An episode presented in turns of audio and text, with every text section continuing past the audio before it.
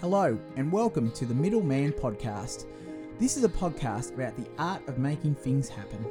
We hope this helps your week. Thanks for listening.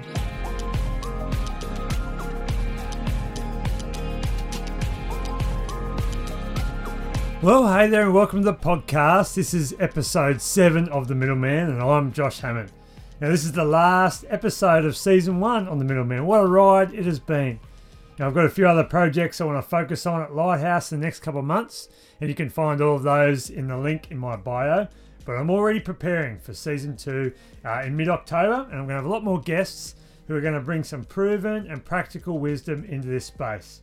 And my hope is that this season's content has contributed in some way to seeing ideas begin to happen and to give you more confidence and more reassurance in your role in the middle.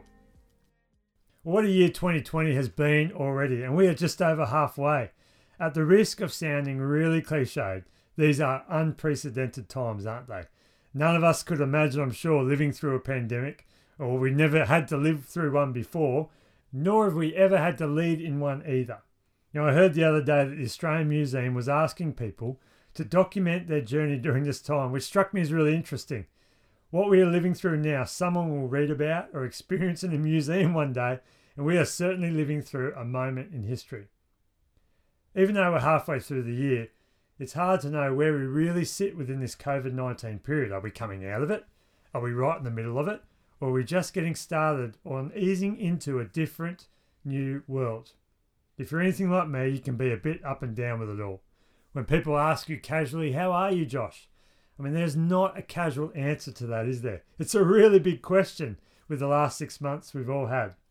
Some days, I'm so uncertain. You're, you're trying to manage the day to day, deal with and adapt with the next change. Now, of course, we might even do this first for our own families, but also our middle roles, we have to adapt quite quickly for our organisations. We are often the ones responsible for what the new change or health order means for our business or organisation. People are expecting us, maybe our leaders, or others that we serve, to contextualize the problem into what it means for us. You know, I found myself over communicating more than I ever would have thought necessary uh, because that provides reassurance. And I've also found myself watching the news a whole heap more than I thought as well. You know, we just got to be on the ball, don't we, in the middle roles? We can't expect the Premier or the PM to email us every time something needs to change. Now, the flip side is there are so many positives. Some days you, like me, might find yourself highly energized about thinking about the future. Or you find yourself imagining what will the world be like in 12 months' time, five years' time. I've also found myself not quite as rushed as I used to be prior to COVID. It's been an important time for our organisation, Lighthouse. You know, we've needed to make some of the changes uh, that we've needed to make and never would have made if it weren't for COVID. It's been a time where we've been able to accelerate our difference as well. And we didn't plan this, but we've been gifted an opportunity, which, despite the hardship, we are grateful for. In this episode, I've been thinking a lot about what has made great leadership this year, or what would you say is the quality you've appreciated most from leaders? Know, I put a quick online poll on my Instagram stories earlier this week and asked people what is it that they've appreciated most about leaders in 2020. You know, people mentioned a range of qualities that they've appreciated, but the one common thread that went through them all was that they have appreciated leaders who demonstrate humility. Isn't that interesting? You know, it's not been the amazing innovation or the amazing new ideas that people have been launching that have been appreciated most, although these are good. It's humility. I wonder if the same thing would have been as appreciated a year ago in leadership. You know, there's a great life proverb that says humility precedes honor. You know, we shouldn't be surprised that humility is important. That proverb actually suggests it's a prerequisite to leadership. So, why does humility work so well in 2020? I think this year has been a great leveler for us all. Often, world issues can be so segregated to certain countries or regions, or sometimes different spheres or societies education, church, hospitality, go through challenges while others don't. But this is a world issue. Every sphere has felt this. So it's impossible for us to not feel some level of empathy for people because at some level we can all be in everyone else's shoes. We are in this together, to use another cliche. Leaders tend to love to be in control, particularly people in middle roles, don't we? I love to be in control. Not like I'm a control freak or it's an unhealthy thing, but we like to plan for what is happening or to know what is happening or how do we make something happen. But if you're trying to make things happen in the same way you were a year ago, you've discovered that you've got no control over that whatsoever. We just can't be in control. When you can't control, and which we never really are anyway, our best option, I believe, is to lead with humility and it's attractive leadership to others. Now, what happens when we don't show humility? I think we lose the ability to resonate with others. There are times, even in my middle management so far, when I've got compliance or a nodding head, but there's no traction in action at all. You know, this was a powerful learning for me, and it meant that I had to adjust my leadership style to be more of a servant leader. We can't forget that leadership is about others, and in uncertain circumstances like we're experiencing now, this is never more needed or apparent. You know, with things being so uncertain, my favourite answer to give at the moment is I don't actually know, or I'm not sure of the right answer. But in the same breath, we can also offer some clarity, otherwise, confusion reigns.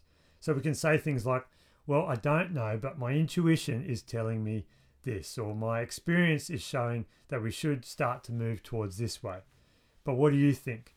And this type of collaboration and humility is great to solve big problems in our current season right now. When we think about humility, it's important to also think about what humility is not. Sometimes, out of our own fear or insecurity, we don't show humility because it looks like we might be failing in our role or we are incompetent in our role. This is actually not humility. This is leading with low confidence. But I think it actually, in fact, it takes a great deal of confidence to show humility when we lead. Now, can I offer a key here to lead with confidence? And I think it lies in knowing your strengths. What is the one big strength that you can humbly offer from the middle? I believe we're all gifted in something. And if you don't know, I want to offer a great resource here that's available in the show notes. And it's a book that's helped me no end called Strength Finder 2.0.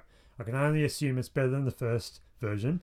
There's a lot of strength tests out there, but this one has really helped me simplify what it is that I'm good at and how to focus on it. You know, I'm an activator. That might be no surprise to you, which means that I am like to get things going, like to make things happen. I'm also a future thinker, this strength test told me, as well as someone with high responsibility. This also tells me I need to be humble with my weaknesses as well.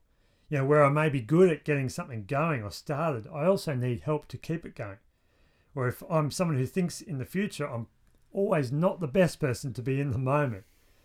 Also, being high responsibility means I can struggle at times to let things go or don't or hold on to things tightly. And this means that I don't change. What are your strengths?